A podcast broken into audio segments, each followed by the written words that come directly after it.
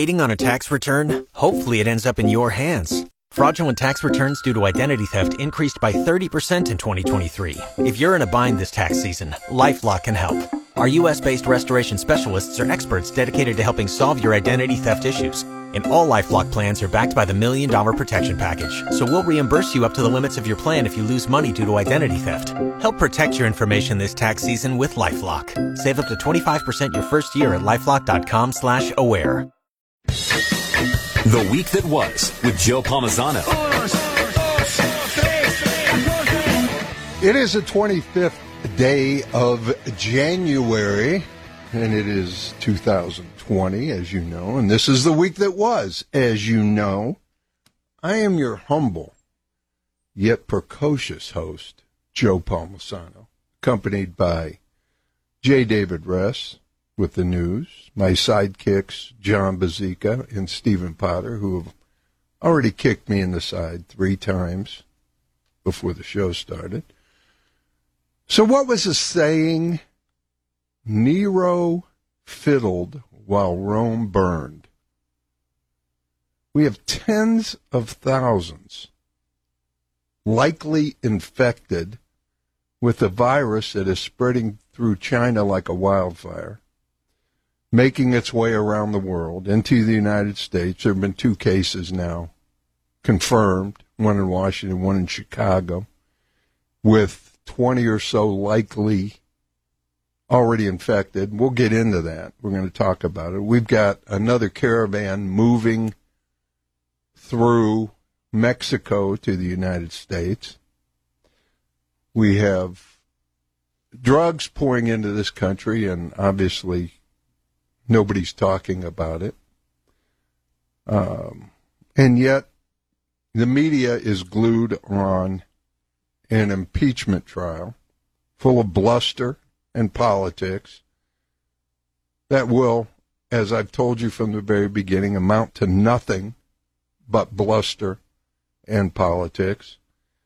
We have urgent matters that need to be worked on for the American people, our elected and paid for us officials, or paid by us, officials seek political points in an election year. Thus is the state of our world misappropriated attention, focus, and time while Rome burns. But before that, before we get into all those things, let's look at what happened on this date in history. In 1870, the soda fountain was patented by a gentleman named Gustavus Downs, or Dows, I'm sorry. 1870, the soda fountain. It's like one of those things that you just don't hear anymore. Like people aren't like, "Hey, we're gonna go down to the soda fountain later and get like." No, it doesn't Soda happen. fountains were great places. People could go, they could sit around, talk. It was a place to meet. I feel like it's a very like archaic phrase now, though. Like, Soda fountain? yeah, like people, like you don't, as I said, you don't just see people like running around the street like tossing a quarter in the air like you used to, and just being like, "Hey, you want to go to the soda fountain, kid?" Yeah, but my mom used to take me when we go downtown Akron shopping things. There, there was a uh, Everyone probably there was a Kresge's okay. that had a soda fountain in it. And I'm guessing everybody probably knew the person that ran that place, didn't they? I don't know. I don't know. I she might have. but I I didn't. I just sat down and had my whatever they served me. you know, we still have the Taggarts, which is kind of a soda fountain. It is. That whole soda fountain though diner thing that that thing kind of died off, you know, at some point. I wish it would make a comeback. I think it would be cool for society to have that again. Yeah. It was a place We have to it. go. We have Taggarts. That's the one. You can go in and get your Bittner. It's the best in town. I know. In 1894, Gentleman Jim Corbett KO'd Charlie Mitchell in three rounds for the heavyweight boxing title in 1894. Gentleman Jim Corbett. Probably had a big handlebar mustache, I would bet. I think he probably did. I think you're right. And in 1915, On this date, Alexander Graham Bell, he was sitting in New York, called Thomas Watson. Hello, Watson. Do you remember that? In San Francisco mm-hmm. on this date, in 1915. In 1961, Walt Disney sent out and premiered 101 Dalmatians Really? in 1961. That's of all the animated Disney movies, I think that's still my favorite. Hmm. That's 1961. Can Allie and I actually just watched that like a month ago. Wow. I'm not even lying. We did. Good. I didn't think you were lying. Why would you lie about it? I don't know. I could have. It would have been. It would have been. But uh, why? Such an elaborate lie. How did he tell it? Go ahead. Uh, state senator in, of all places, Idaho, introduced a bill to decriminalize drugs in the state of Idaho. As those of you who know me, you regular listeners, you know, I truly believe that we should be seriously discussing how to make drug use a health care issue and not a criminal one. I truly believe that. I mean, it's like I, I keep saying this, and it's all based on uh, the fact that if you keep repeating the same thing over and over and expect different results, it's insanity. That's what we're doing. So, what has the war on drugs gotten us? Gangs, both worldwide and nationally, trillions of dollars of wasted tax dollars spent, broken homes, prisons that are exploding with simple users who need help rather than incarceration. I will not bend from this position. I, I can't bend from this position. It is truly the only answer to the problem. So today at 10, I actually found the senator, state senator in Idaho, and we're going to speak with him live.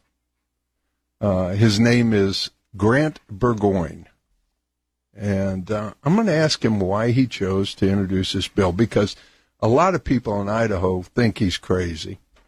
The police, uh, local police unions, all the state police unions, everybody, the attorneys, uh, lawyers have all come out against this. They've all attacked him for it. Um, so he's taken a lot of heat. And what does he hope to accomplish? So we're going to speak live at 10 o'clock. We're going to speak live with Idaho Senator Grant Burgoyne about why he introduced this bill and what he's hoping to accomplish. We have to talk about the coronavirus that is sweeping through China. Uh, with cases reported now in the U.S., through Europe, London, everywhere, Indonesia, Malaysia, you name it. It's now spreading fast, doubling. We don't know how many people have it because what happens is, is there's a at least a five day incubation period where you do not have symptoms. So people have traveled everywhere. They're trying to now put quarantines on big cities in China. But likely it's too late.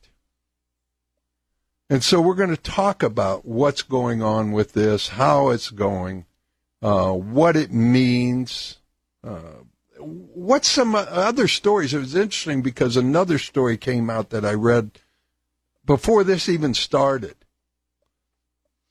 about pandemics. The last one was 100 years ago. And we'll talk about that. Uh, but what's to be done about it? There are many more stories from this week, and we're going to try and get through them all. Uh, and we have obviously our trifecta contest. You're going to have sports, you're going to have news, you're going to have everything you need to finish off your week and start the new one as the week that was continues right after this. Stay tuned. That is not a Saturday morning commercial. Anyway, it's contest time. This is a basket. Well, it's a sports kind of trivia. Just a trivia trivia. Here are your answers for today. Later on in the show, you get the questions. If you get them right, you get a $25 gift card to Anytime Fitness. It's that time of year. Get in shape. Anytime Fitness, they have uh, two locations here in Stark County. $25 gift card to get started on your journey. Here are the three answers for today. Six. Six. The number six. Muhammad Ali. Muhammad Ali. Number three. Michael Schumacher. So you have six. Muhammad Ali. Michael Schumacher. Six, Muhammad Ali, Michael Schumacher. Got it? Later on the show, I'll give you the questions. If you get them right, you will win the $25 gift certificate to Anytime Fitness. Everyone just left here in the studio. Steven's not here. John's not here. I don't know where Jay David is, so I'm just sitting here. They may have just walked out. Anyway, they um, anyone looking for a cat? I know Pam Cook loves cats, and I, I, I'm going to recommend this to her. But there is a cat in North Carolina. It's in a shelter. Now, cats are a little bit eccentric. Everybody knows that. They just kind of do what they want. But there's one in a shelter in North Carolina that has been labeled the world's worst cat. And the shelter is actually waiving adoption fees in hopes someone will take Satan's evil spawn off its hands. This cat, the owners that turned her in said, or no, the people in the shelter said that we thought she was sick. Turns out she's just a jerk, they said, at this rescue. The little hellion's name is Perdita, and she's not for the faint of heart, according to the adoption, that reads like something out of a bad dating app. Um, she's in a shelter about 55 miles northeast of Asheville, but you could have this cat for free. She's the the ad reads she's single and ready to be socially awkward with a socially awkward human who understands personal space. Now, I, I'm not saying that is that is Pam. I didn't mean it like that when I said this would be great for Pam, but she could handle this. Here's what the ad says about the cat. Seriously. Meet Perdita. Not for the faint of heart. Likes. This is lists her likes.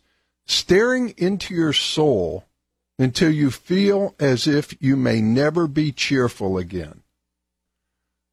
The song Cat Scratch Fever, the movie Pet Sematary, Church is her hero, jump scares, her specialty, jump scares, lurking in dark corners, being queen of the domicile, fooling shelter staff into thinking she's sick. Vet agrees she's a jerk. Dislikes the color pink kittens. They're too chipper. Dogs, children, the Dixie Chicks, Disney movies, Christmas, and last but not least, hugs. This is the cat. One guy, one person said, "We are animal lovers and very patient, but we've been concerned about her for a while. I'm looking at her right now and she's rolling around in her little bed looking all sweet and cute. But the minute you try to rub her, she slaps you. We thought she was in pain and took her to the vet, and he said, No, this cat is just a jerk. I hope Parita finds a home of her dreams. The shelter said, Us too. We want her out of here. Here's the number to call if you want her 828 765 6952. 828 765 6952. Somebody adopt Parita, please. No, I'm not. I've got two little dogs at home. I'm not doing that. Somebody who's patient. Somebody who is a cat whisperer. Good luck with Parita. Um, iguanas falling from trees. That's a that's another story. Miami uh, office has issued a warning amid cold temperatures. Apparently, when the temperatures get to be 30 or 40 in South Florida, iguanas get lethargic, completely immobile, and fall from trees. So there is a warning out there about the National Weather Service issued a falling iguana alert on Tuesday. Be prepared for falling iguanas. At the same time, I found another sign, a street sign, seriously. Beware of falling deer. I swear, this is a street sign. And it said, leopards conceal their unfinished food in the tops of trees. And so you have to be careful. Now, what about the leopards? Don't be worried about. I'm going to worry about falling deer from trees, but it gives no warning about the leopards that are hiding the deer. Really? Unbelievable. All right, we come back. We're going to get into some sports. We're going to get into Antonio Brown. We're going to find out what's going on in basketball. We're going to talk. Uh, I don't know. We'll just talk with John Bazika. Stay tuned. Please don't ever put any music on my show with little laser sounds in it.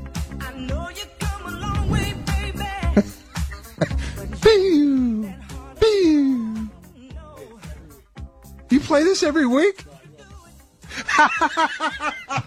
Steven said, I'll play this every week now. I hate that.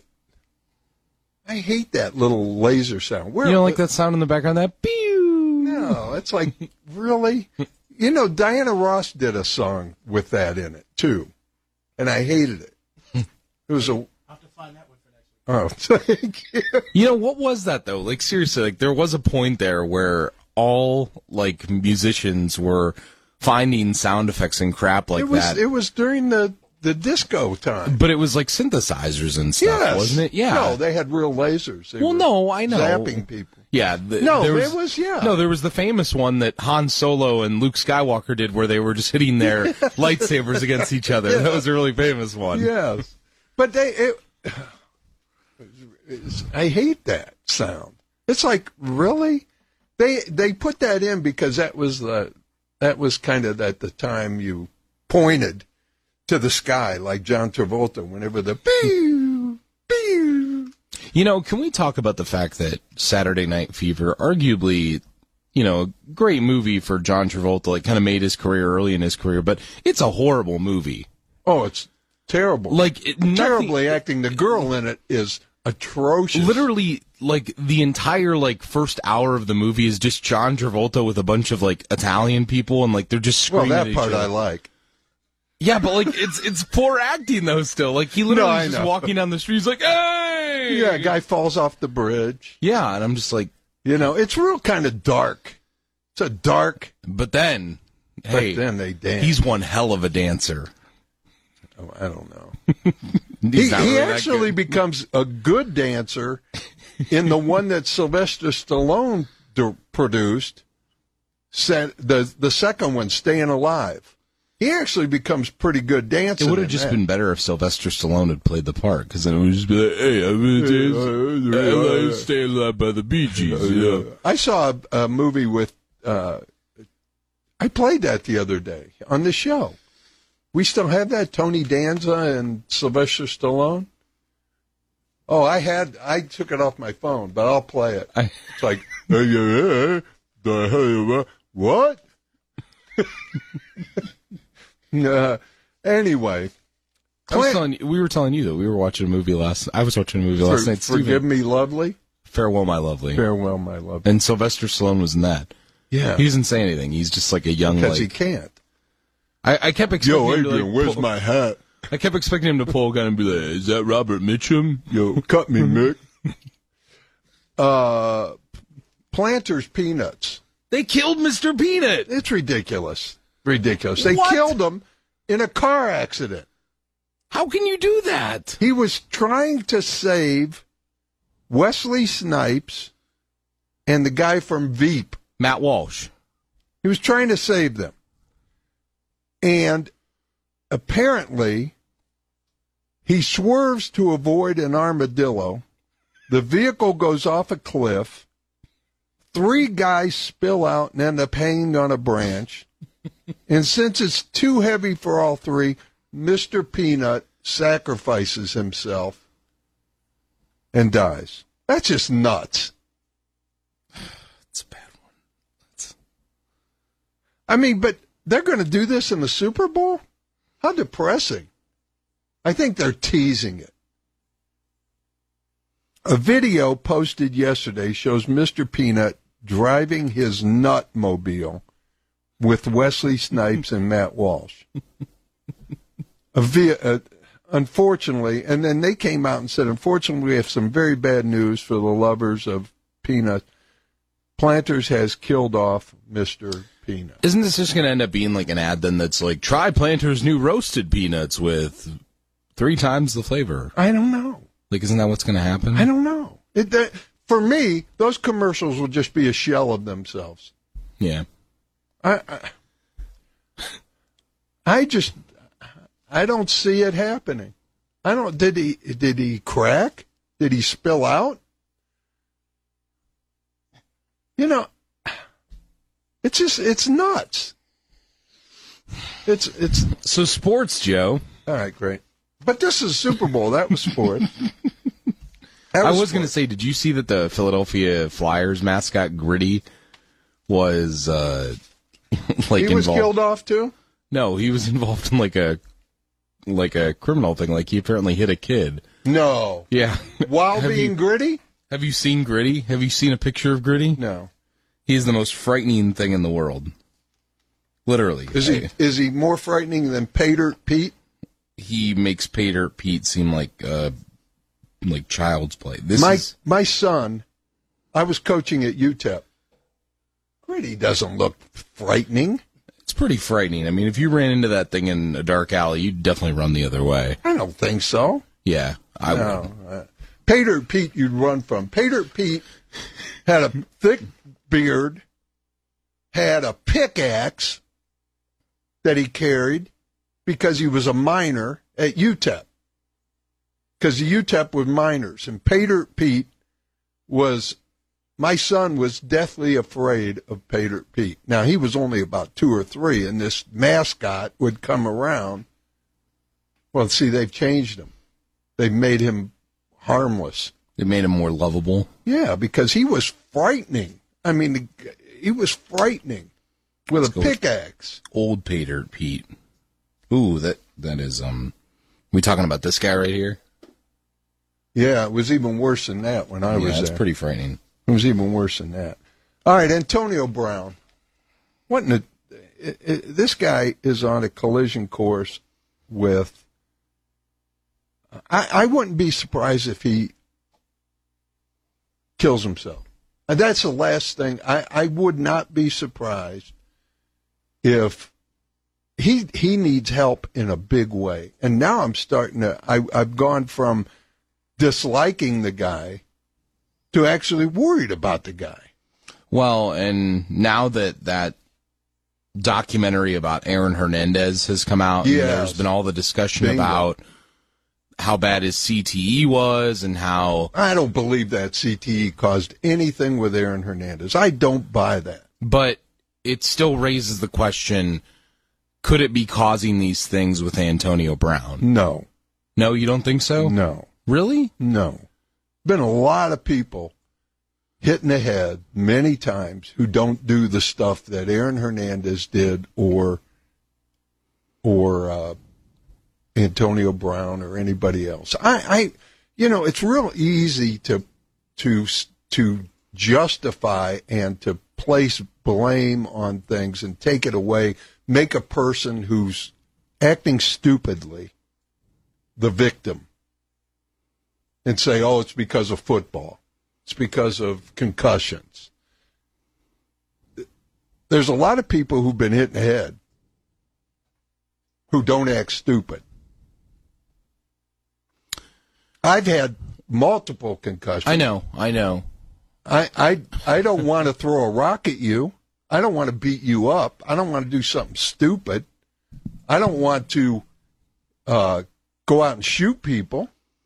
I do find it unique though that they were saying that the thing with Hernandez that his brain was like the worst that they had seen, like in terms of that. Yeah, but And I, I just, I mean, I, I, I don't know. I just think that's an interesting idea. I mean, I there might not be any any legs to it at all, but it is kind of strange that just a couple years ago Antonio Brown was very quiet. Was I- it's because he was under the Steelers organization. sure, S- The Steelers, the worst thing that could have ever happened to Antonio Brown and to Le'Veon Bell were leaving the was leaving the Steelers. the thing is, I think I think Le'Veon Bell really since he left the Steelers has been fairly quiet. He has, I but mean, he's, like- but he's also been very quiet on the field. He has been. I mean, when you watch the Jets, he's clearly the best player that they have, I would say.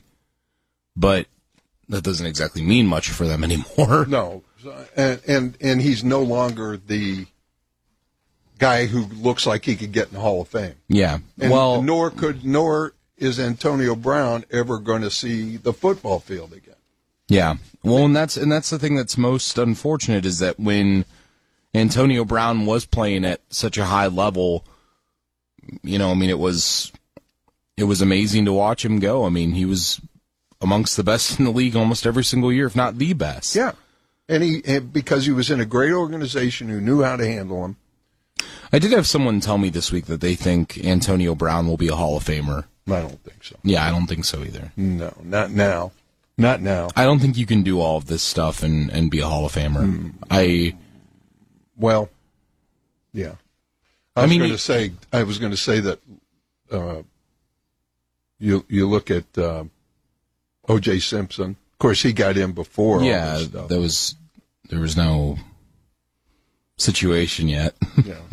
uh, yeah, that's true. That's true. I don't know. I just I I mean if if Antonio Brown had stayed on the career course that he was on, then yeah, he'd be a Hall of Famer, but now that he's become a shell of himself, like Mr. Peanut, he will not be in the Hall of Fame. That's nuts.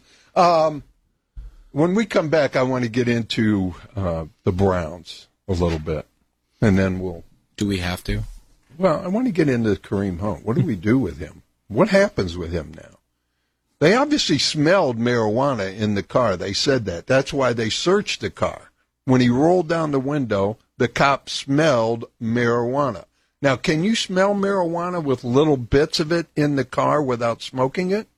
Mm, I suppose, but I think it would be kind of hard to smell it at that point. It was in a backpack. So it's sealed in a backpack. How do you smell it unless he's smoking it? It smells. So it smells even in a backpack by opening up a window and standing outside. Come on. It's possible? You have to have a good sniffer. I, I, then it comes down to all right, does he get drug tested now? We'll talk about that when we come back. Stay tuned. Much better song. Thank you. It's a really good song. Your love has taken me higher. Uh, Kareem Hunt. All right.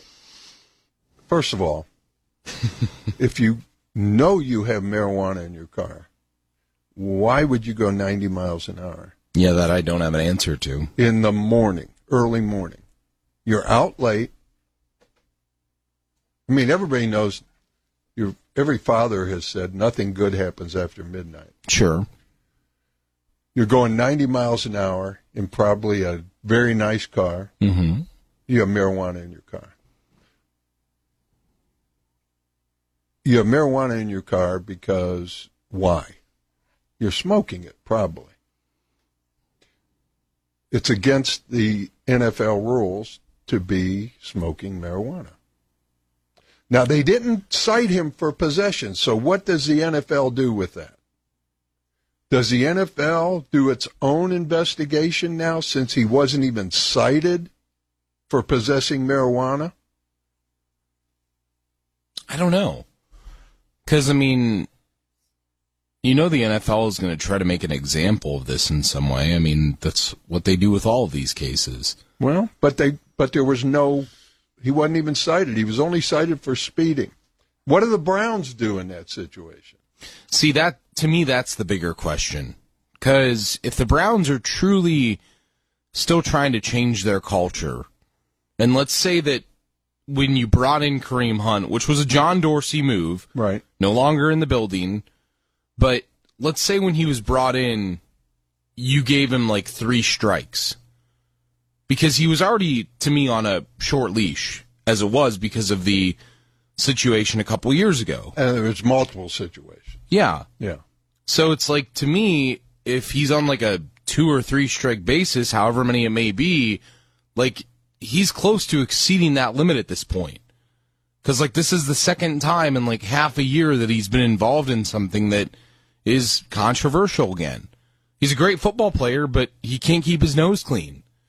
And I mean, at a certain point, Joe, if you're the Browns, you have to say, look, you have a lot of talent, but we can't keep coming up with excuses as to why you keep screwing up like this. And then the other part of it has to be does the NFL finally say, you know, he wasn't even cited by the cops. He's got marijuana. Everybody's got marijuana. Let's just let this thing slide. I think at a point that's going to have to happen because if the reports that you know Calvin Johnson was saying about what seven eight months ago are real, that a lot of players smoke marijuana after games to relieve the pain, mm-hmm. then eventually the NFL is going to just have to look the other way and say it's healthier than giving someone an opioid. which brings me, which will dovetail into my interview at 10 o'clock with the gentleman in Idaho. Uh, all right. The, the other part of this is George Paton, who I thought was the perfect fit for the Cleveland Browns because of his closeness to Stefanski, uh, because of his expertise in, in uh, personnel all that stuff. I thought it was a slam dunk that he should be the one. He pulls himself out. He pulls himself out probably because, likely because, he didn't like the fit. Yeah, there's been a lot of words on Twitter from different reporters that the dysfunction that's surrounded things and also the power, you know, the the pyramid of how things work within the organization. It's not a very attractive thing to a person who's trying to be a GM because you always have to report to Jimmy Haslam, you always have to report to Paul DePodesta, Yeah. and honestly speaking, you're not going to find many NFL guys that are going to want to do that. Right. Because if you're a GM that is a classic NFL GM, all of the lines of a John Dorsey or someone like a Paton, their thought is, well, this is my team now to pick the personnel that I see fit for this Right. group. It, it leads me to this question too, Joe. if you're the Browns and you have this much trust in Paul DePodesta, why not just make him your GM? Ooh, no. But it it seems like they want to do that because they're using him to make a bunch of other decisions. That's a good point. But I, I this scares me. I thought things were moving along pretty well. I like the staff he's hired so far. Um, he's obviously going to get the San Francisco guy to be the defensive coordinator. I was hoping he would get Gary Kubiak, but Kubiak's out as the offensive coordinator. But he's got experienced guys on offense who have been coordinators, two of them. The guy that I like the most that they picked up was Callahan. Yeah, oh, absolutely. Having a a guy who has been a head coach at the college level, at the NFL level, A coordinator. and has been successful in all phases is huge to a guy that's never been a head coach like a Stefanski. I know Stefanski has been on a staff for a while at Minnesota. I think he spent his whole career there so far, but having a guy like a, a Bill Callahan, that can only help a situation because I think it's something that they lacked last year, Joe, which is that they didn't have any guys in that locker room that were coaches with a lot of coaching experience.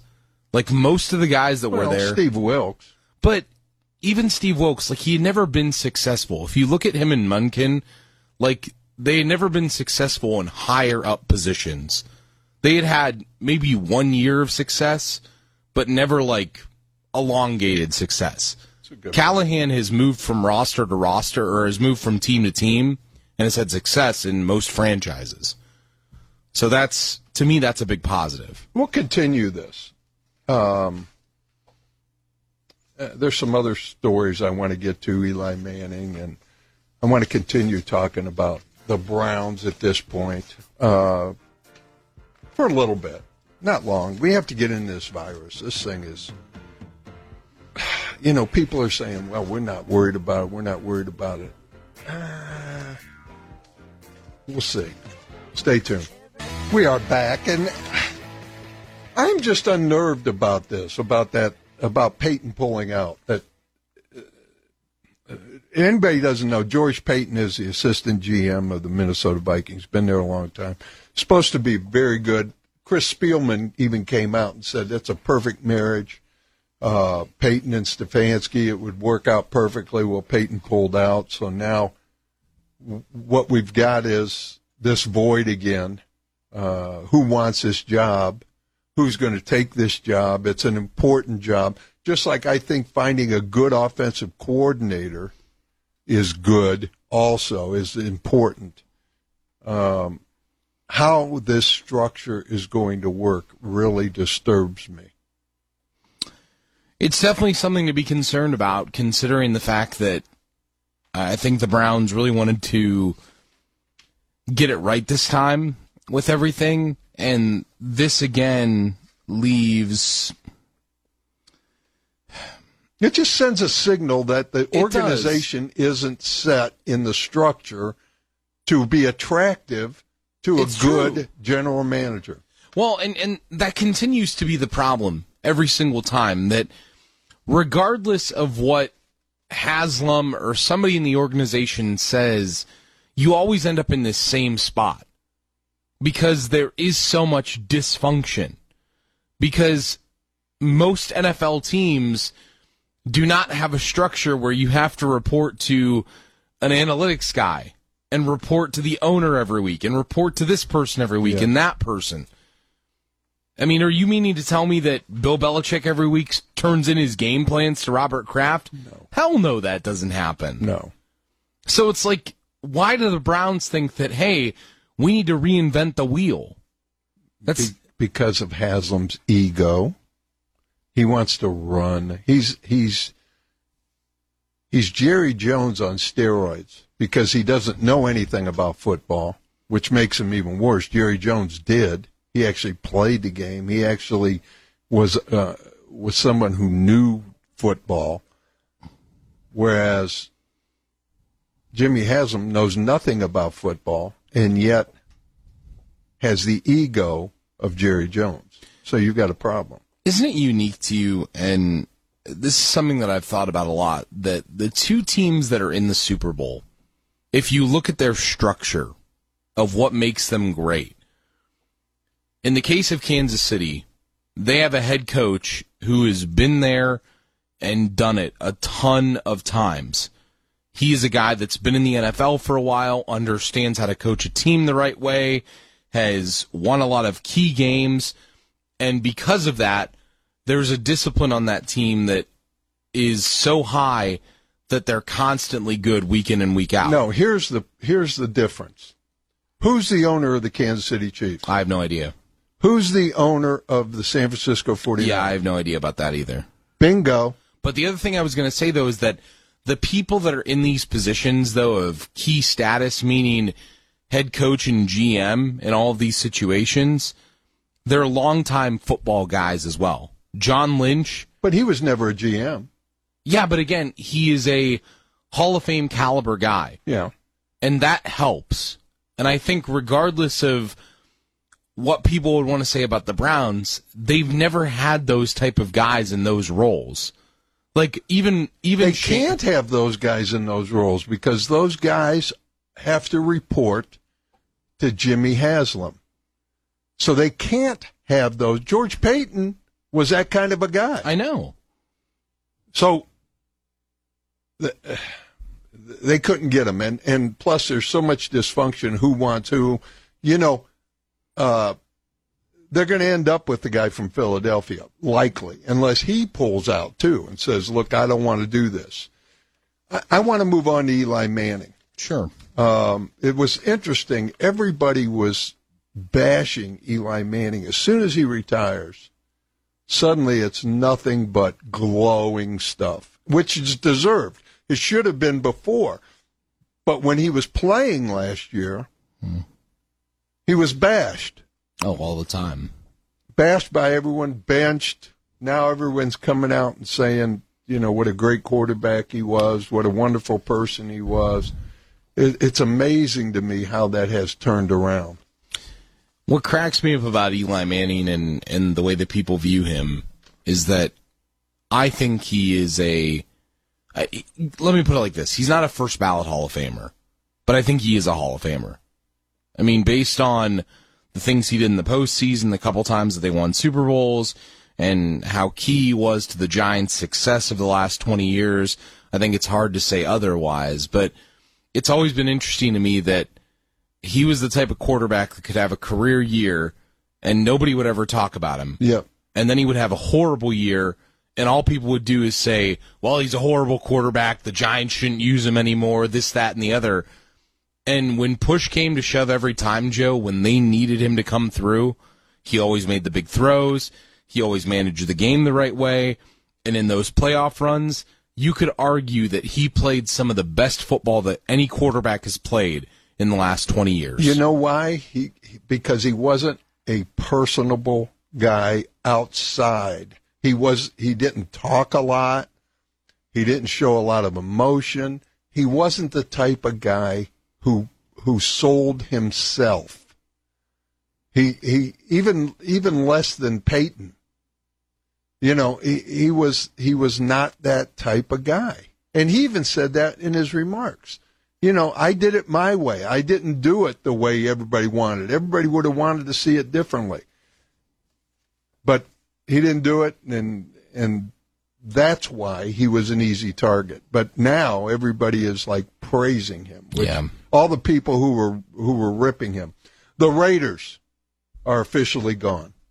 The Raiders are officially the Las Vegas Raiders now. I really hate this for the city of Oakland. Yeah. Just because I, I just don't know why Las Vegas needs an NFL team money. I know, I know that, but it, it just, I don't know. It doesn't seem like an NFL. City. No, it's not at all. Having been there, it's like it just doesn't seem like. Yeah. Like I don't think of that place as being like, yeah, this is where gridiron would, you know, be great. Bingo. It's just, and plus, here's the other thing. Because of what's in Las Vegas, you can't tell me that there's not a thought running through people's head that something is going to be fixed out there. I mean, come on. A lot of people think the NFL's fixed now. But everything, if you're in Vegas, where the casinos are literally right in your own backyard, I mean, I guarantee within the first three years of them being there, they'll win a Super Bowl. Just because. You think? I do. I really do. One, because they have Jon Gruden, so I'm not a big Jon Gruden. I'm fan. I'm not huge on him either, but two, just because they're in Las Vegas. Yeah. Think about it, the first year that there was an NHL team in Vegas, what'd they do? They made a huge playoff run, like that. I guarantee it's going to be the same thing with the NFL team, and Maybe. the NFL is even more fixed than Maybe that's why any they other moved sport. there. That's that's plus there's just so much money. They're building them a beautiful stadium. I mean, it's going to be amazing. We're going to switch gears off sports because I'm tired of talking about sports. well, it's fine. We're going to talk about some other things. I want your input on some of these things. They're pretty. Uh, I want to try and get through some of these stories that are. The guy who shot the German Shepherd in the face. How how do you do that? We're going to talk about that when we come back. We're going to talk about also the Space Force. You've heard of the Space Force? I have. Did you hear about their logo? I didn't. They came out with their logo this, for the Space Force. It looks eerily like another logo. We'll talk about that when we come back. You know, I'm. We go to break, and everybody checks their phones. the Eagles were right. The Eagles were prophets when they said, "We are all just prisoners of our own device." They were prophets. How did they know? And by the way, if anyone gets a message from me about canned meat, don't open it. It's spam.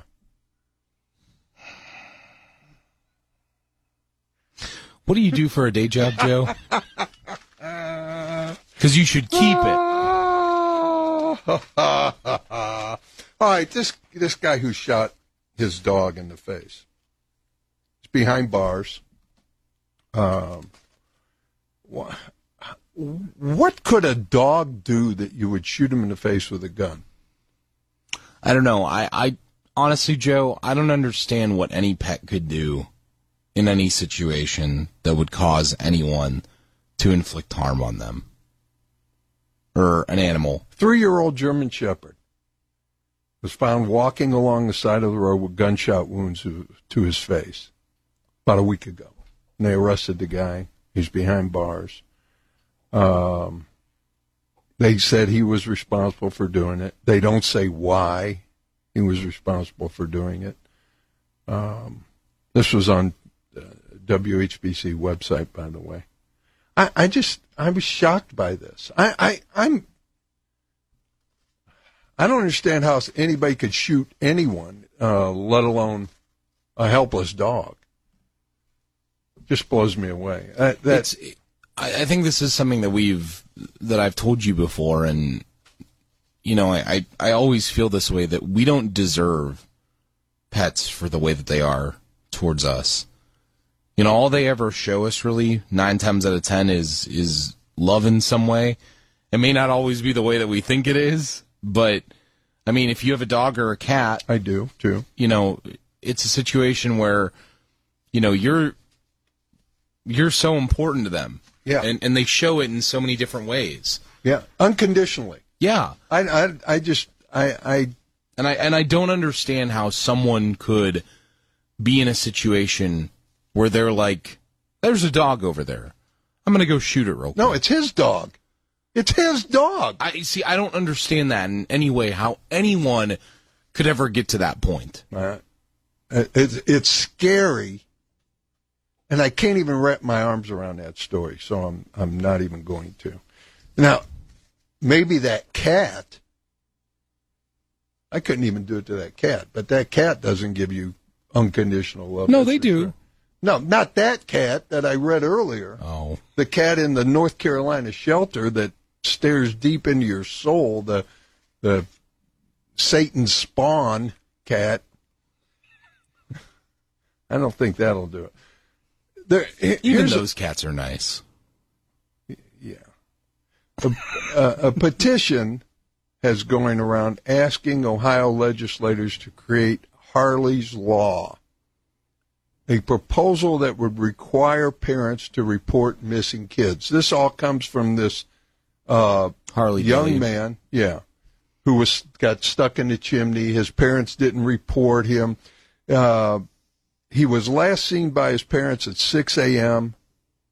Uh, on December 20th. He wasn't reported till 11:35 on the 21st that he was missing. So a whole day and a half went by before they reported it. Now, the question I have in this is why would you create a law for this? Shouldn't it just be uh, a parent should Common sense. Yes. Yes. That a, a kid is gone, a 14 year old kid is gone from 6 a.m. on the 20th, and he's not reported to the police missing until Yeah. 11:35 on the 21st. Yeah, that's kind of odd that you would go.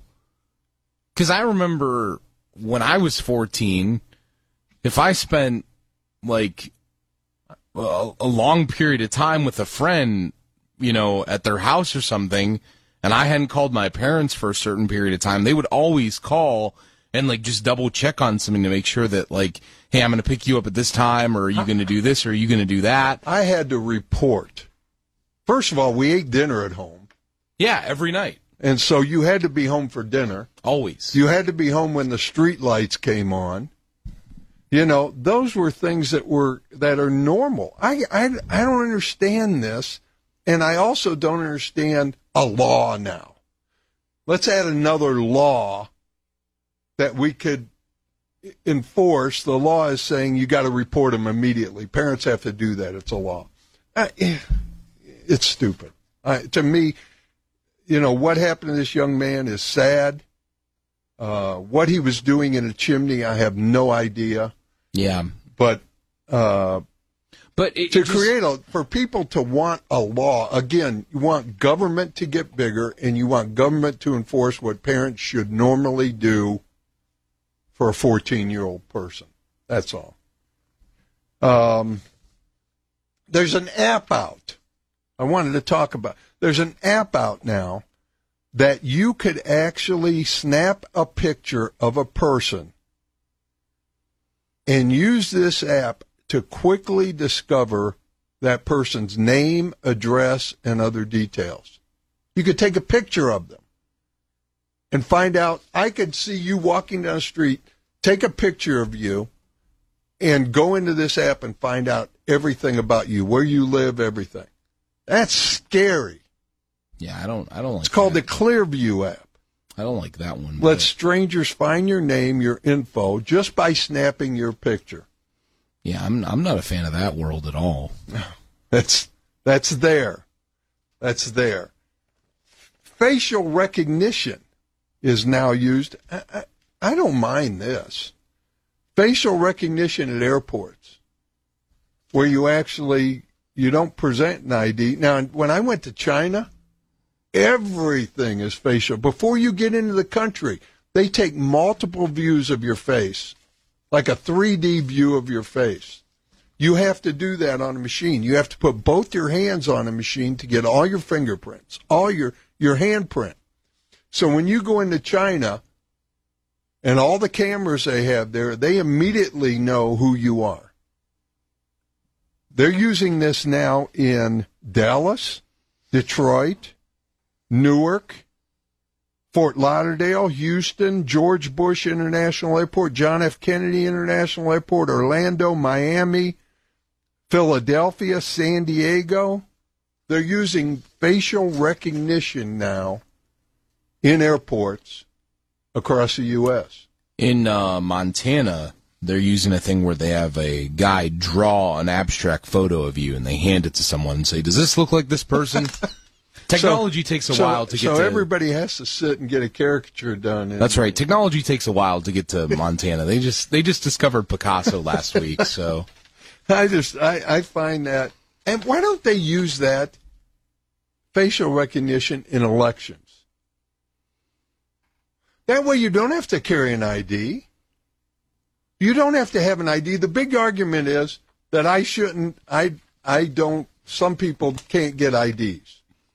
So do facial recognition. Could you imagine if they had had facial recognition in Chicago when JFK won?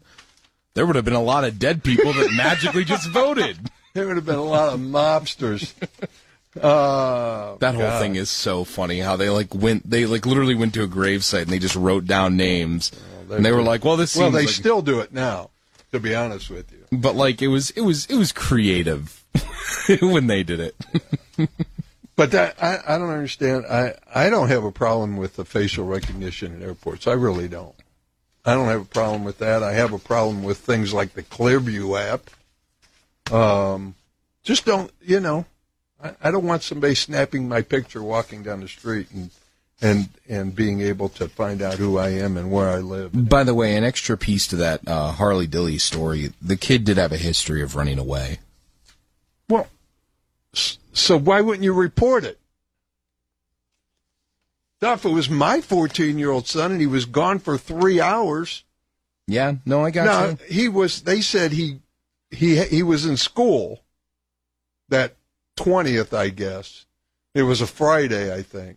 Yeah, but when I was in school, I remember like if You got to come home. yeah, like like when I was in high school, like if I was doing something after school and like I hadn't told my parents about it before school, I would call and say, "Hey, like you know, I'll be home late tonight or I will need to be picked up later than normal." Yes, and that is common sense.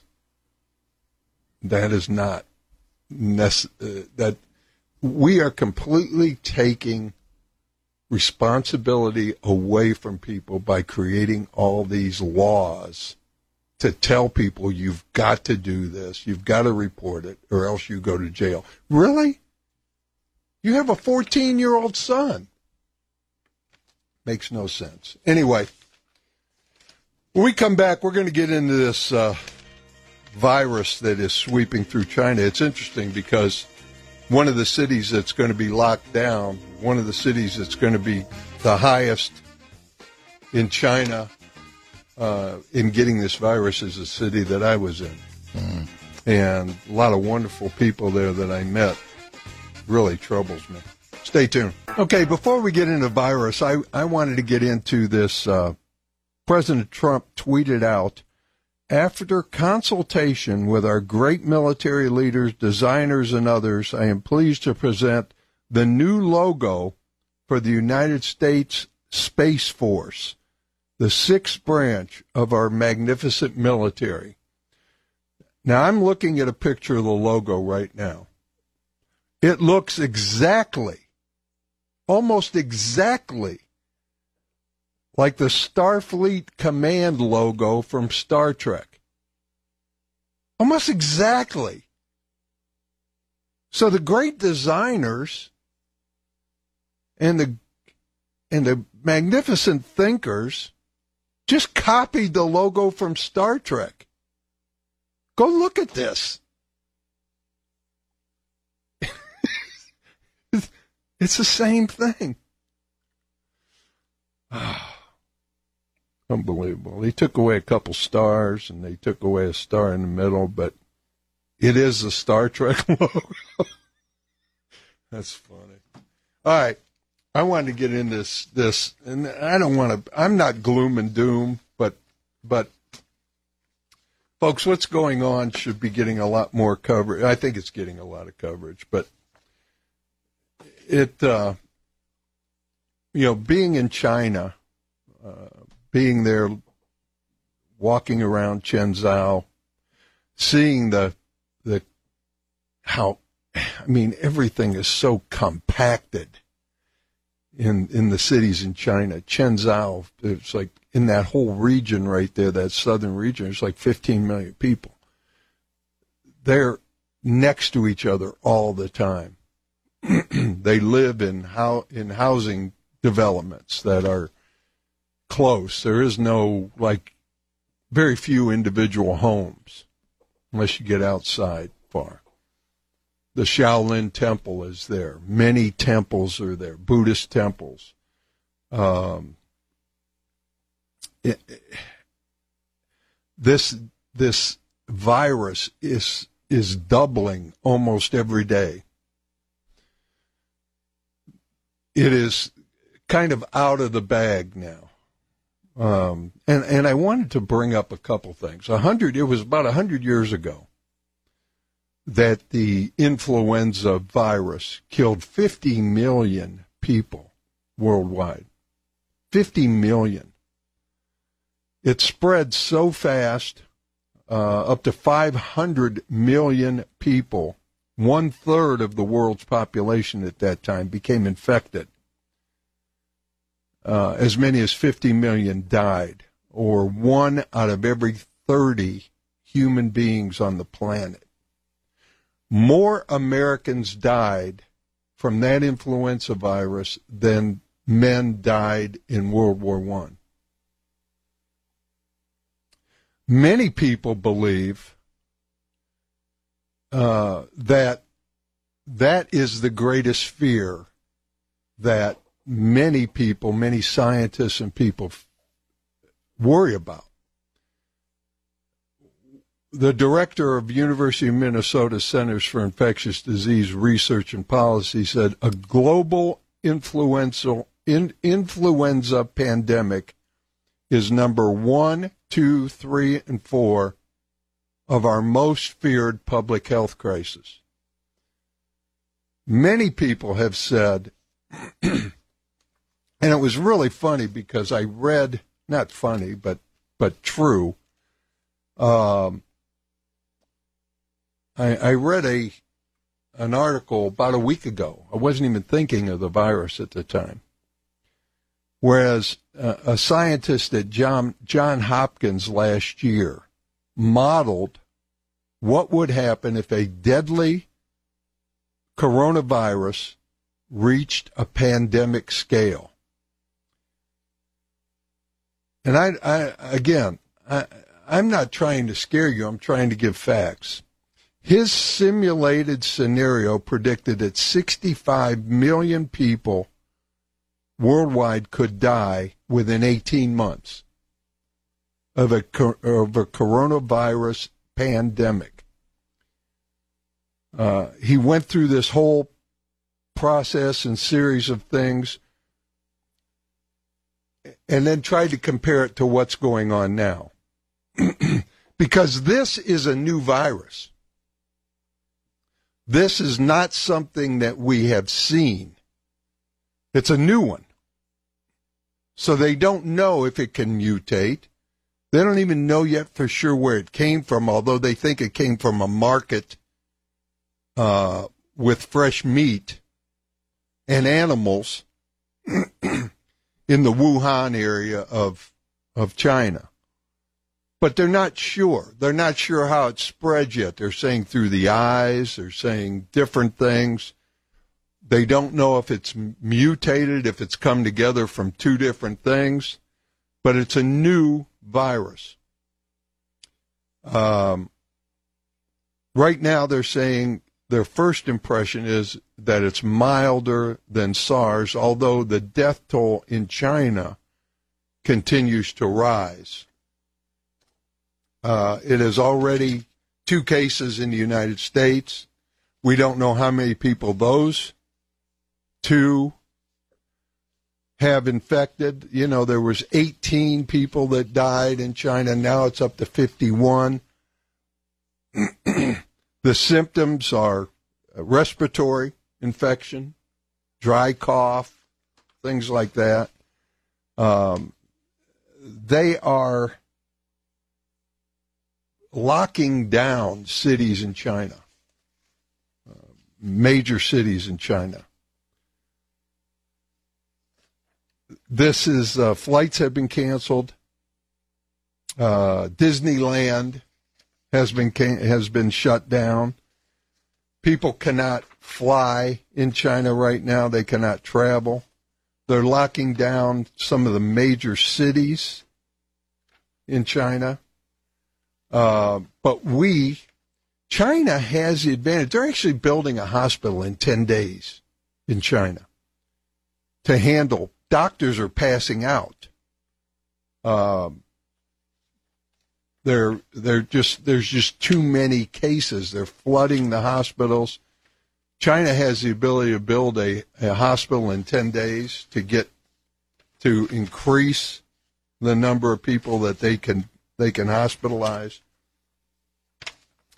Uh, it it just keeps going on and on with this thing, and and I'm looking at the the cities that China is locking down, and one of the cities is a city that that I was at. Um, so there's a, a there's a, they are saying that many up to 350,000 people will have caught the disease by February. This is what the projections are. So far, it's infected 850 million people, 26 around the world so far this month. But they've done projections and say that it's truly out of the the point where it can be really locked down. Um, and that 350,000 people will likely catch a disease by uh, by February. I'm I'm looking at, at other things. The uh, they've closed down the, the museums. One of the places that they're that they're saying that the we predict the cities with the largest outbreaks elsewhere in China to be Shanghai, Beijing, Zhengzhou, which is where I was. Uh, we also predict that February by February 4th, 2020, the countries uh, or special administrative regions at greatest risks of importing the dis- infection are Thailand, Japan, Taiwan, Hong Kong, and South Korea. Uh, they nurses, doctors are concerned about what's going on. What is the situation in the U.S.? So we have a confirmed case in Washington State. We have a confirmed case in uh, Chicago. There are 10 people in California that are currently being held in isolation while they test them. Their suspected cases have appeared in Los Angeles, Tennessee, Texas, but none of those have been confirmed. So they're monitoring about 43 people who believe have been in close contact with others. So that is where we're at in this thing. 14 people have so far been tested with it and found and confirmed cases in in uh, the UK. It's it's no longer uh, confined to China. Let's put it that way. So we've got some serious things going on with this, and and really, um, it, it, there's some stats that tell you if something is is kind of self uh, sustaining.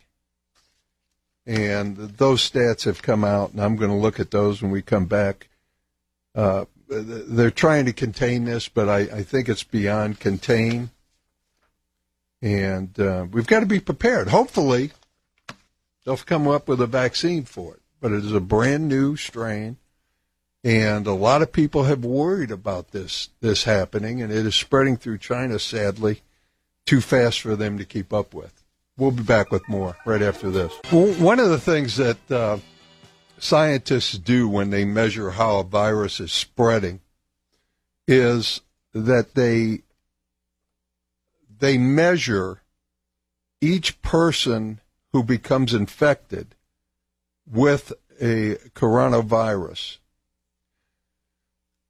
How many people are they infecting? Now, they're saying in this case right now, because of the five day incubation period where there's no symptoms, all these people have gotten out. And scientists say that on average, each person who has become infected with this with this new strain of coronavirus, coronavirus, is infecting between 1.4 and 2.5 other people. Now, a number higher than one, as this one is, means that an outbreak can continue to sustain itself without anyone catching the infection from the original source. So, anytime you get over one, if one person is infecting one person, that's one thing that can be contained. As soon as you get over one, that means the outbreak can, will continue to sustain itself. There's a New Year celebration going on. People have been traveling uh, through China. People are leaving China. People have been in China and Hong Kong and different places. This is the biggest fear that that people in health organizations have of another pandemic. Now, I'm not saying this is going to be a pandemic. I, I have no qualifications to even say that, but it is much more serious, I think, than uh, in, in this country, we're kind of looking at it like, oh, well, it's just a flu. It's nothing to worry about. There's only a couple cases. As fast as it is spreading in China, uh, and I know that China is cramped. You know, it is tight, but so is New York City. And so is LA. And so are parts of Texas. And so is it Detroit and Chicago and everywhere else that one person can infect multiple people and get this thing going to the point where what do we do? Lockdown? We don't have the tolerance. We don't have the ability to lock down cities like they're doing in China. And even that's not stopping. so it's something we need to continue. You need to continue to monitor. Um, if you know people who have traveled in the in the Far East recently in uh, in any of those countries, if you have uh, and you start to get symptoms, obviously you need to report those and you need to uh, stay away from people. That's what's going on, and my heart goes out to people in in uh, the, the people I met. I know people there now in Zhengzhou um, and, you know, I'm just hoping and praying that all those people somehow get treated and, and get helped. There's, uh,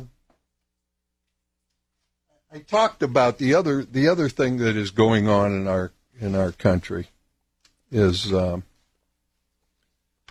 the obviously the when you look at the pandemic of drug abuse and you look at all the situations that uh, cause us problems, the offshoots of drug, because the the person who is addicted is one part of that. The other part is the people who feed them the drugs, who sell them the drugs, the people who ship the drugs in, the people who manufacture the drugs to sustain the demand that is in our country, sadly. Um, we have spent literally more than our national debt in the war on drugs. We've incarcerated more people than any other country because of the war on drugs. We've broken up families. We don't treat. We do treat, but treatment places have to struggle for the secondary money because most of it goes to enforcement and the war on drugs and people trying to stop the cartels in other countries from meeting the demand that's in this country. Uh, and there's a gentleman like I said, in Idaho, who has put a bill on to stop or to change the direction, at least in Idaho, uh, and to legalize, to decriminalize drug use, and to get it more in the treatment phase. And we are going to talk with him when the week that was continues as to why he's doing it, what he hoped to accomplish, and the opposition that he's facing in trying to do this. So we're going to switch gears and talk about that pandemic as the week that was continues in hour number three. Stay tuned. Hour number three of the week that was, and Idaho State Senator Grant Burgoyne is not some young guy that's just wants to legalize drugs for some reason. He is uh, a noted uh, legislator.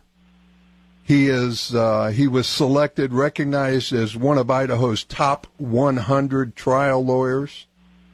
He is an adjunct professor of human resources resources law at Boise State. He was a legislator of the year uh, by Mothers Against Drunk Driving. He is a father. He is a grandfather. Um, this is a well thought out piece of legislation, and there's a reason for it. And I wanted to have State Senator Burgoyne on the show, and I thank you so much for taking time on a Saturday morning to, to be on with me, Senator. It's nice to be with you, Joe. Thank, thank you. you. Why did you take the step to create a bill of this kind? Well, the uh, the issue of our drug problem in the United States is just incredibly complex and difficult, and uh, it's we have to have more honest discussions amongst ourselves about the nature of the problem and what we're going to do about it. I think over the course of the last year, I became increasingly frustrated as I dealt with the issue of occupational licensing. I served on a committee here in our Idaho legislature on that issue, and we encounter a lot of people who, when they're in their late teens or early 20s, get in trouble with the law over drugs or alcohol, and uh, we throw the book at them in the criminal justice system. And uh, even if they don't serve time in jail, uh, too often they're going to carry a felony record around with them for the rest of their lives. And we've spent a fair amount of time in the Idaho legislature uh, after people have thrown the book at them, trying to take the book away.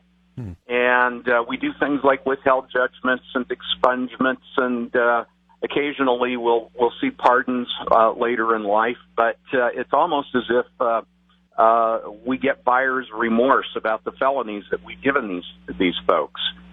And I, I started thinking about just kind of how crazy our system is that that we do this to people and then we turn around and say, well, we really didn't mean it. Have a nice life. Yeah. And uh, you know, uh, I became convinced that uh, of a couple of things many years ago. One is people who have drug problems, who are addicted, for whom drugs or alcohol are interfering with their lives, they need help. And uh, that can be family, that can be friends, that can be social institutions, but, you know, too often government is adding to the problem rather than helping with the problem. Uh, the second thing is the opioid crisis really put the, the issue in stark relief. Um, you go to your doctor, your doctor prescribes you opioid pain medication for a surgery or for a more chronic problem. And uh, the statistics are really quite frightening as to how quickly a certain percentage of the population can become addicted.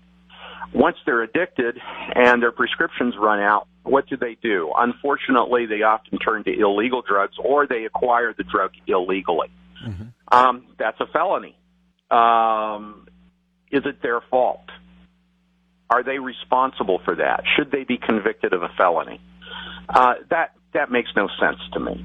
Um, and uh, I'm I'm uh, I've spent my legislative career uh, devoted to issues in criminal justice, and uh, I definitely believe that there is an appropriate place for arrest, charging people with crimes, convicting them, and incarcerating them. No question about that.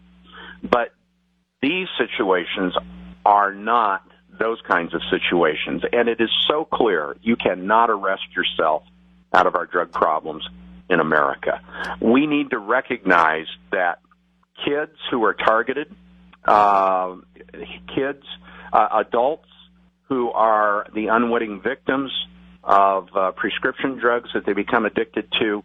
These people are more in the nature of crime victims, not criminals. Yeah, and we and you take, know, I I go even further to a practical standpoint, uh, Grant. That that and and we're talking with Idaho State Senator Grant Burgoyne, who who took this step uh, to decriminalize uh, and switch the focus to a health concern, treatment concern, rather than punishment concern. And I, I even go a step further with saying, look, first of all, anytime the federal government declares a war on something, you know it's going south. Uh, the war on poverty really didn't do a whole lot, hasn't done a whole lot. The war on drugs, uh, we have spent more than our national current national debt on the war on drugs. Uh, we've incarcerated far too many people for minor infractions that ruin their lives. Um, we we we have created by this.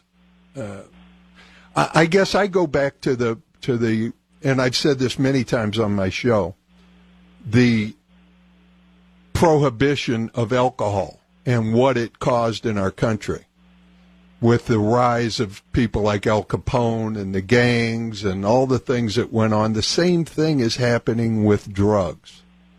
And we're pushing a vast amount of money, and this is this is kind of heartless and practical, but we're pushing a vast amount of money to an underground economy that doesn't filter back up to the government or anybody. Uh, all these things point to this isn't working. This is insanity. What we keep doing. Well, I agree with you, Joe. I, you know, um, uh, in my in my legal career, uh, I ran across pharmaceutical companies every once in a while and uh, I remember many years ago thinking, you know, uh, the, the the the business model for the tobacco industry, now the nicotine industry, the business model for uh, the painkiller industry, even though those companies are legal, they operate above ground. Their business model is the same as a drug cartel. Find them young, hook them young, and you've got them for life. Yeah. And, um, you know, we need to be honest with ourselves about the degree of harm legal drugs are doing when they are used illegally. And I would say, in the case of tobacco, which I view as a gateway drug into more serious problems that too many of our youth fall into, that um, if you look at, at what's happening with tobacco and nicotine and the connection to marijuana. I mean, you know, tobacco and, and nicotine get flavored, turned into candy. It's attractive to children. You get them to cross the line into their own illegal use of those products because they're underage. It just makes it more likely that they're going to move into other drugs. Um, and um, um, you you look at what happened in the opioid crisis uh, and and you see how people are hooked, um, and uh, people just uh, don't assume any social and corporate responsibility uh, in these organizations for the consequences. Yeah, and I, um, now I have to ask you this, Grant, and uh, y- you know this isn't going to go anywhere in the state house and the state senate. It's probably, I, I think you probably knew that going in. But, I did know that. So why why did you did you do it strictly for the dialogue? I did it for two reasons. Okay. I did it for the di- I did it for the dialogue, but I've worked on a piece of legislation now for close to 10 years that is likely to pass this session. Um, sometimes legislation takes a long time. Yep. And I've been blessed by my constituents with the time in the Idaho legislature where I could take on a project that lasts a decade. And uh, while I probably won't be serving another decade in the Idaho legislature, uh, there'll be people who come along after me uh, who will continue to push on this issue. There are the, there are more and more people. We are in the minority, but there are more and more people who are beginning to, to be willing to step forward and say, this is a system that's not working. I've been criticized uh, by members of law enforcement. Oh yeah, I know. Including some that I've been uh, worked very closely with uh, on other issues. But I've also received support from from members of law enforcement. At this point, it's private support. Um, I I'm reminded of an issue that came up in our state regarding driver privilege cards for people who don't have social security numbers and are undocumented, and quite a few states have done that. And I put in a personal bill uh, several years ago uh, on driver privilege cards, and uh, then we had uh, one of my uh, counterparts in the legislature step forward this year and and uh, put out a proposal for a driver privilege card, and it's gaining support, and it's getting support from from a lot of places more publicly. So you you know you have to start somewhere, and this is the place to start in Idaho on this issue. Uh, this is a state where um, we're not getting a conversation uh, about how we're going to deal uh, with our drug problems. Uh, we're we're pretty locked down in terms of our, our institutional responses of, being limited to a criminal justice response, and and uh, we've even had proposals in our legislature to um, tighten up how we do initiatives because of the concern that. Uh, uh, initiatives in uh, neighboring states uh, here in the West have been uh, have been uh, legalizing marijuana, and um, so uh, there's been an effort uh, from the top down to try and and uh, tighten up on initiatives so that we can't have that in Idaho. Now, you know, I'm not advocating uh, the legalization of marijuana or any other drug. What I'm saying is we need to get out there in front of this problem and talk about how we're going to deal with it in a responsible and a grown up way. And we've been trying uh, to um, demonize uh, the people who um, fall into drug use uh, for many decades now, uh, at least 70 years, if not more. And it's it's not a compassionate or a humane approach. Just as importantly, it doesn't work, and we know that. Yeah, see- definition of ins- Yeah, definition of insanity is doing the same thing over and over again and getting the same unsatisfactory result. Absolutely. I I'm actually further than you on this, where where I think the only answer to this, the only answer, is to decriminalize all drug use.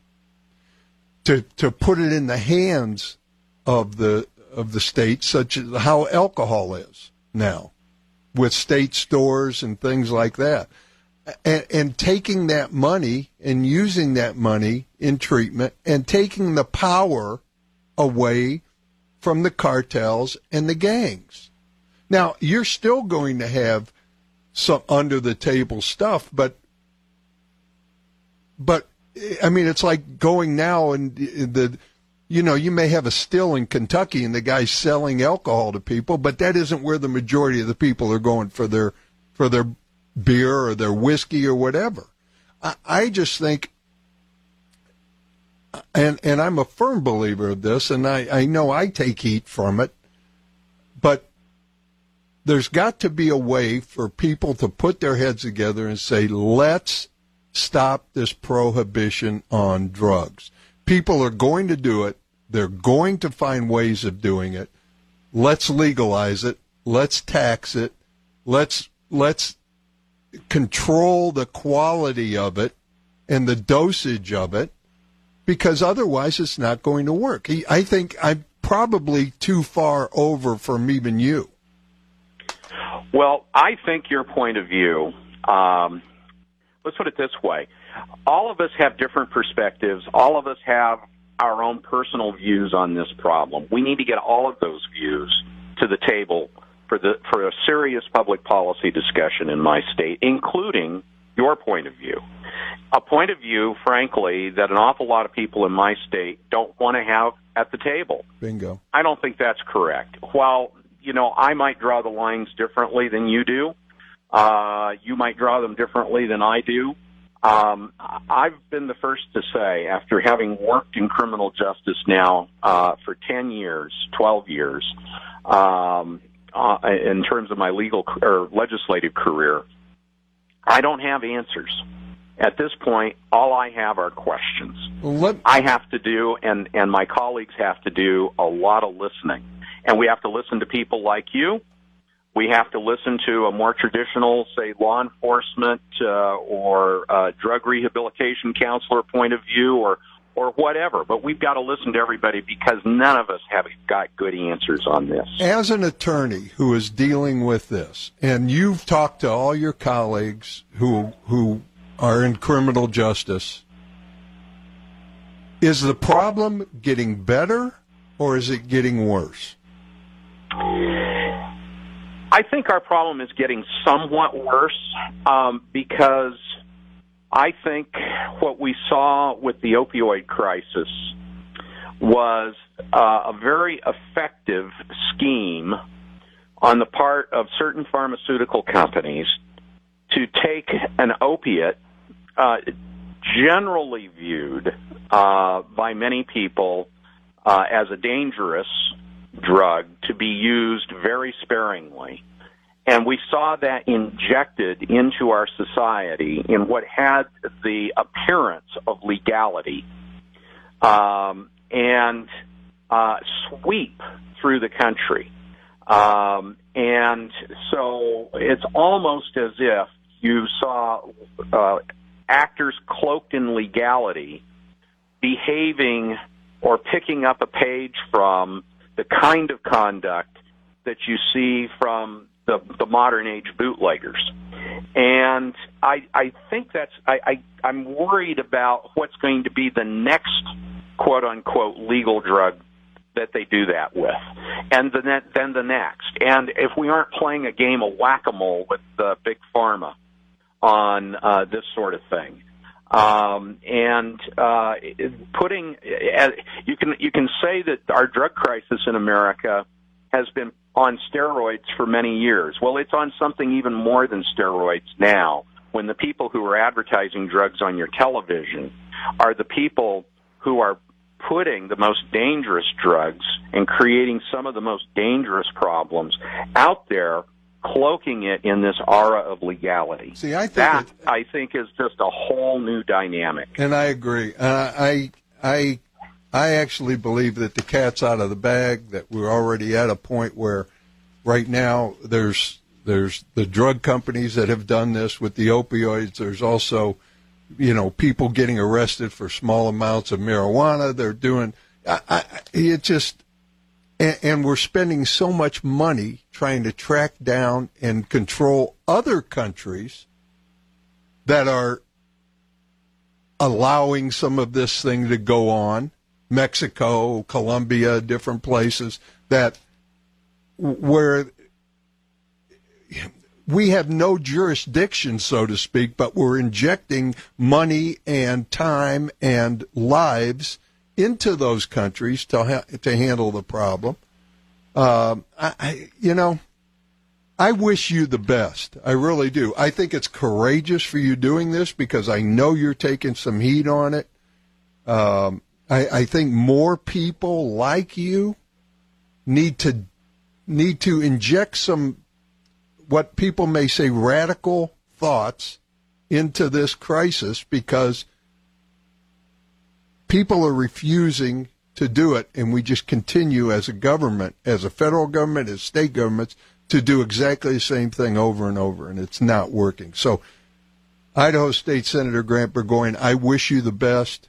I commend you and uh, i thank you for coming on i will follow your story Thank you, Joe. you have a wonderful day and, and my best to you Likewise. thank you bye Bye. We have. Uh, I, I, I'm just. You know, I, I don't know, folks. I know that a lot of people think this is radical, um, and I and I, I, I kind of struggle with that, but I don't because it is truly my belief that that we need to have some serious dialogue in this country, and we refuse to do it about what is going on. We, we've we've incar- we've tried to incarcerate our way out of this. We've tried to throw money at it. We've uh, tried to reach into other countries to make them stop. Uh, and at the same time, we're not increasing the money to treatment centers.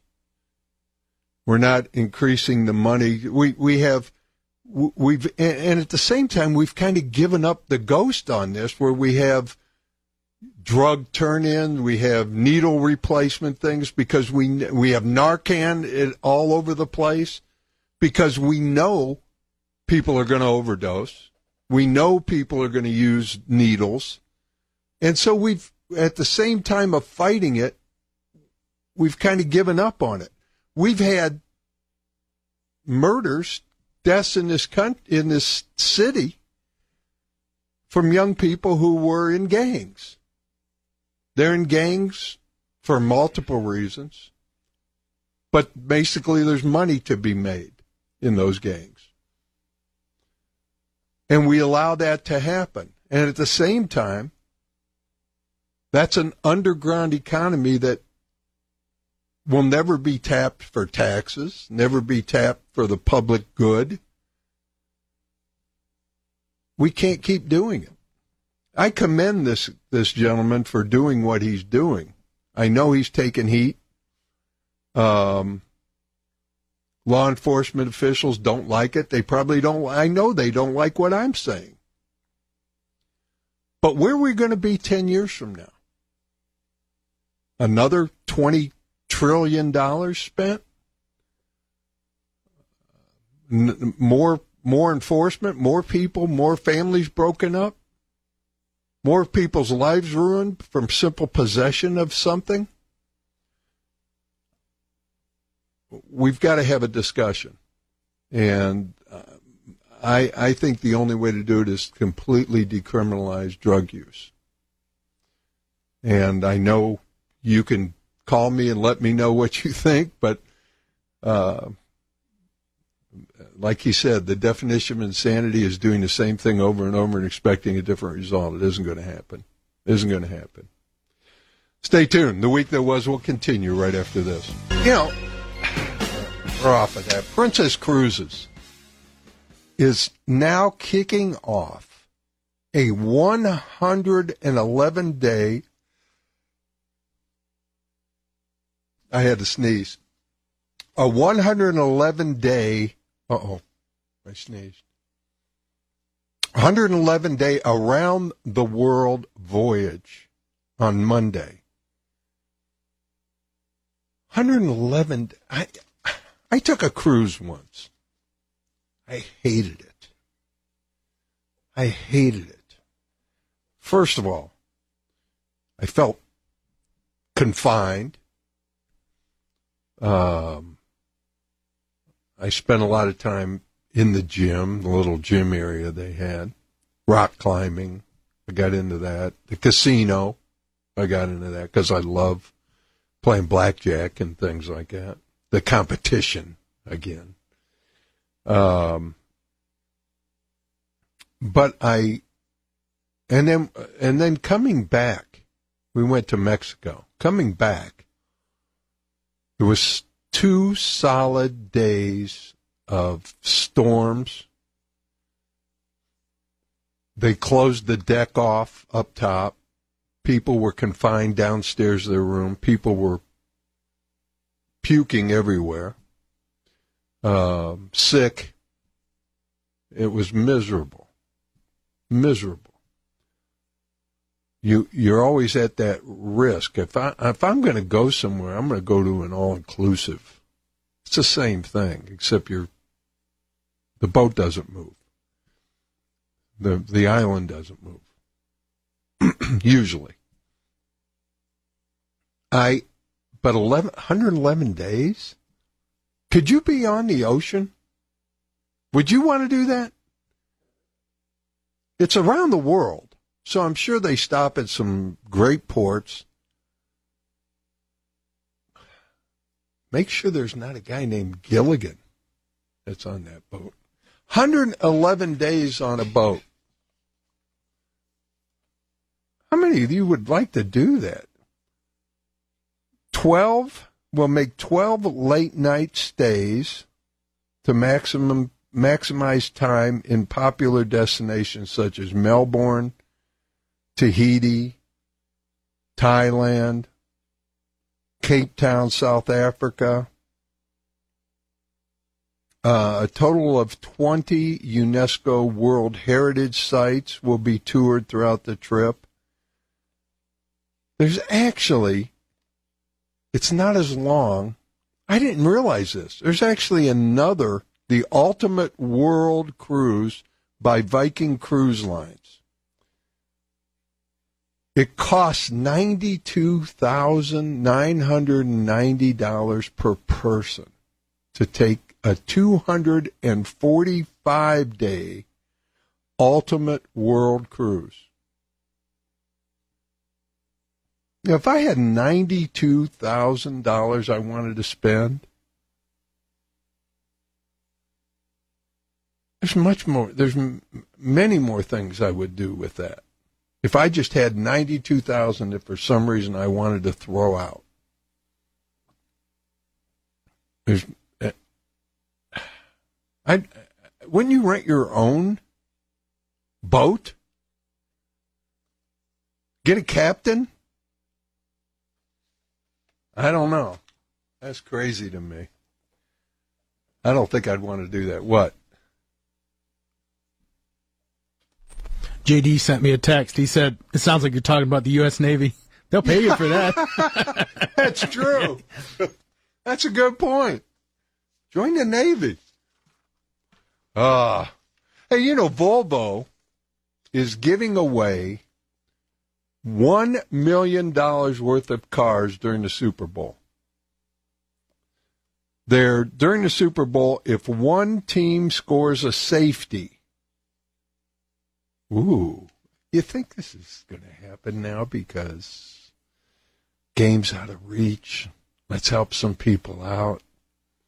I'm going to drop back 20 yards, take a knee in the end zone. I wonder if they would pay that then. If any team scores a safety, Volvo will give away 100 and mil, 100 no, 1 million dollars worth of cars to people who entered the contest.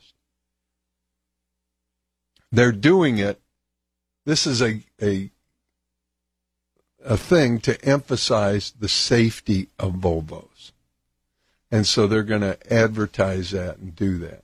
I'm looking forward. That's what I'm looking forward to the Super Bowl. Actually, I think this Super Bowl is the most exciting, the the most compelling game that I could remember watching because of these two teams.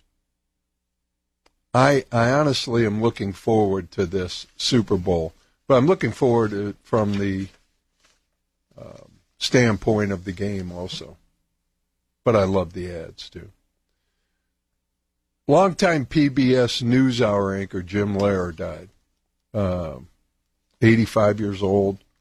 I used to love uh, his show with with Robert MacNeil, uh, the MacNeil Lehrer report.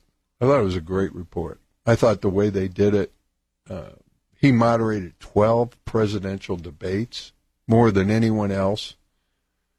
Uh, he was uh, I, that was a show that was almost like I'd put their news hour, their news show, at the level of Huntley and Brinkley. If you remember that, you don't remember that? Oh, Stephen, they were they were two of the best. Huntley and Brinkley. No nonsense. Report the news.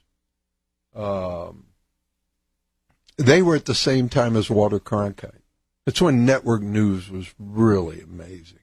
I mean, Walter Cronkite, Huntley and Brinkley, and then you had the uh, the MacNeil Lehrer report, which I thought was they they were they were unbelievable.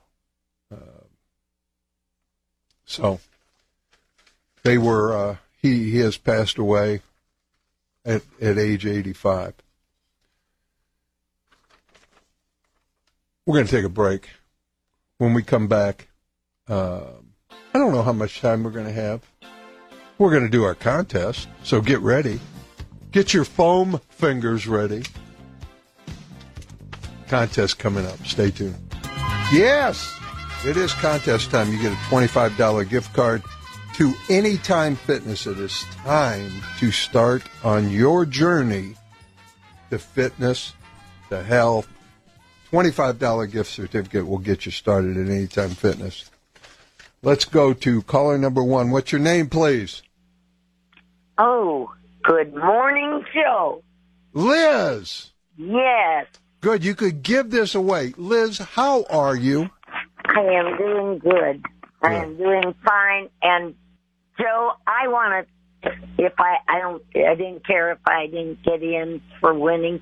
I want to wish you a happy birthday early. Oh, how did you know? I got it marked in my calendar, Wow. and I'll tell you, it, it's on the thirtieth. Is my husband, so that's easy to remember, and he's gone, of course. Oh, but I have your name on there, and and this is that's one of the main reasons I'm even calling. It's Uh-uh. just to touch base with you, and so God bless you, and hope Mom's doing good. she is. She and is. Mommy's working good for her. Yeah, she's doing she's doing good, and and uh, it's funny because my son's birthday, Zach, his birthday Yes. is the thirtieth. Also, Is is that right? yes, Well, that's the first date to me, and yeah. and you. Well, I you made my day. Well, I'll think of you and- I am doing good. I'll think of you and think of your husband, Yes. who I know was an extraordinary man, Yes, he was.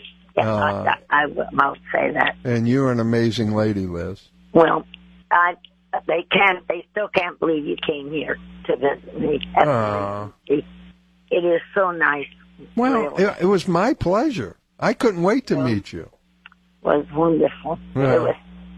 Thank the Lord. Thank you. I'm glad you're doing well. Went to China and uh, did all of that, and uh, And came home. Yes, yes. You have an amazing. You have an amazing show. Thank you. it- It's more than just a show. Thank you so much. So, Thank you. so I Liz? don't know. I do have the answers. Well, Liz, them. I'm going to give you the I'm going to give you the questions, and if you win, you could give these away okay, like you do always. that's sure what I do this time. Oh, Well, you'll find someone. When Michael when Michael Jordan played for the Chicago Bulls, how many NBA championships did he win? Oh, six. Yes. Which boxer was known as the greatest? Yeah. Who? Muhammad Ali. Yes. You remember him? I sure do, and the name came up. Uh, I had worked for Selective Service Oh, back in, that's right. That's right. and and his name came up because he was refusing or something. Yes. Yes. Um, oh well, don't want to go into that. Now, which racer holds the record for the most Grand Prix wins? Oh, Michael Shoemaker. Yep, you got it. Liz, you are the winner, and I'm going to put you on hold. And Stephen's going to get your information. Somebody could come in, whoever you pick, they could come in and get the $25 gift certificate to Anytime Fitness. Yes. All right. I love God you. you. I I do. t- I love you too, Joe. You take care of yourself, okay? I will. And I I'll, will. I hope to talk to you soon. yes. God bless you and your mom, all your family, and Zach. Now, happy birthday. Yeah. Thank you. bye bye. Bye bye. All right, Liz is on hold. I absolutely love her. She is an amazing, amazing lady. In her 90s and with the most incredible attitude I have ever seen. So, John, Yes, sir. in the time we have left, what's wrong? She hung up? Liz, call back. Why'd you hang up? Liz, call back. She'll call back. Um, Liz, call back. There she is. Um, I am going to an event. I bought a table. I invited you. You don't want to go. But on the 7th, you know how what a boxing fan I am. I know you love it. I have gloves down autographed by Buster Douglas in my in my basement. Um, the the event is a charity event in Columbus. I'm hoping to have Jeremy Schaap on next week on the show. Because he's going to be there. Yes. Uh, he's going to be the MC. It is an event honoring, uh, first of all, it's a charity event. The money's going to go to children in the Columbus area. It's, it's a very, very worthy cause. But uh, it's a 30th anniversary of Buster Douglas knocking out Mike Tyson. Buster Douglas will be there. His manager, Archie Griffin, is the chairman of the event. He is going to be there along with many other Ohio State greats, present and former. Have you ever had Buster on the show? I'm going to have Buster on the show. I'm working on that now. I'm going to have Buster on the show. I'm hoping to have Buster and Jeremy Schaap, who was the producer, co-producer of 42 to 1, which is a documentary that absolutely must be seen. Weren't those the odds that were against him Yes. in that fight? Yeah. He was 42 to 1 underdog and won that fight and won it unbelievably. Uh, he almost got knocked out.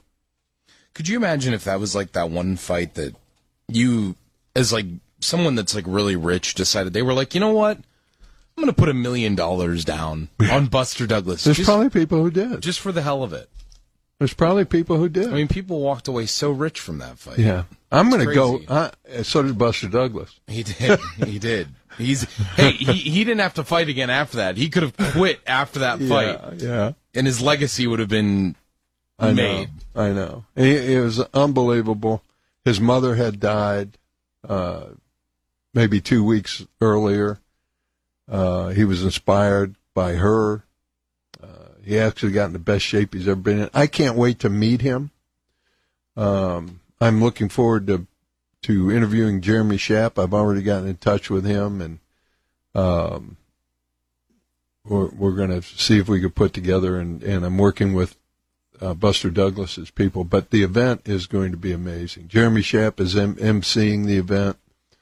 Um, again, Archie Griffin, who I've, I've had on the show and had gonna say, you, discussion. you and Archie know each other Yeah. too. so it, it's going to be outstanding. Um, I'm going down there on the seventh, and it's going to be a major event, and I'm I'm looking forward to it. As a boxing fan, there's no better thing to go to, and it's like, okay, this is a must go to. I need to I need to be down there to celebrate. There's a part of me that wishes that I think boxers more than any sport that I wish you could take like I don't know, like Max Baer or somebody or like, you know, one of the great fighters like Joe Louis and have them fight Muhammad Ali. They they did that. Did they? Yeah, they they had a uh, they did a simulated boxing match. They they were doing this for a while. For some reason, they stopped doing it. Where they put all the stats in, all the physical traits and everything, and they put boxers together. For instance, they had Rocky Marciano fighting Muhammad Ali, Okay. and they actually then digitally put this in and had a fight. It was amazing. I'll have to go back and see if I can find those. You could find it. Rocky Marciano against Muhammad Ali. They actually did a fight. I, I think Marciano won. Okay. I think, but but you have to go back and see. I, that would be a great thing to do. My favorite is Jim Braddock, the underdog, The bulldog. the the, the bulldog of Briscoe. no, not Briscoe. Yeah, it was Briscoe. no, Broughton, I think. I thought it was the bulldog of Briscoe. I gotta look this up really quick. Anyway, you'll do it, but we're going to go off the air. I want to thank you, John. I want to thank you, Stephen, for everything you do to get this show off the air and put up with me. J. David Rest with the Bergen. news. Uh, Bergen, yes, New Jersey. Have a great week, everybody. Make something great happen, and I'll talk to you next Saturday.